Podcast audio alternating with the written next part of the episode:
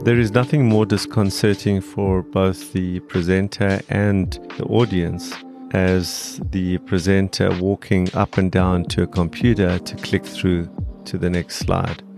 Normally, in a live presentation situation, there is a huge amount of gesticulation pointing to parts of a slide, and then the presenter would have to either walk across the screen, the projector light in their eyes, the shadow in the background, and almost shamefully click the button to the next slide.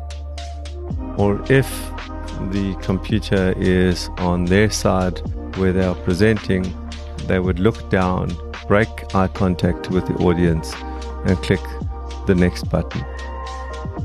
In these situations, the best alternative is to invest in or to borrow a remote clicker.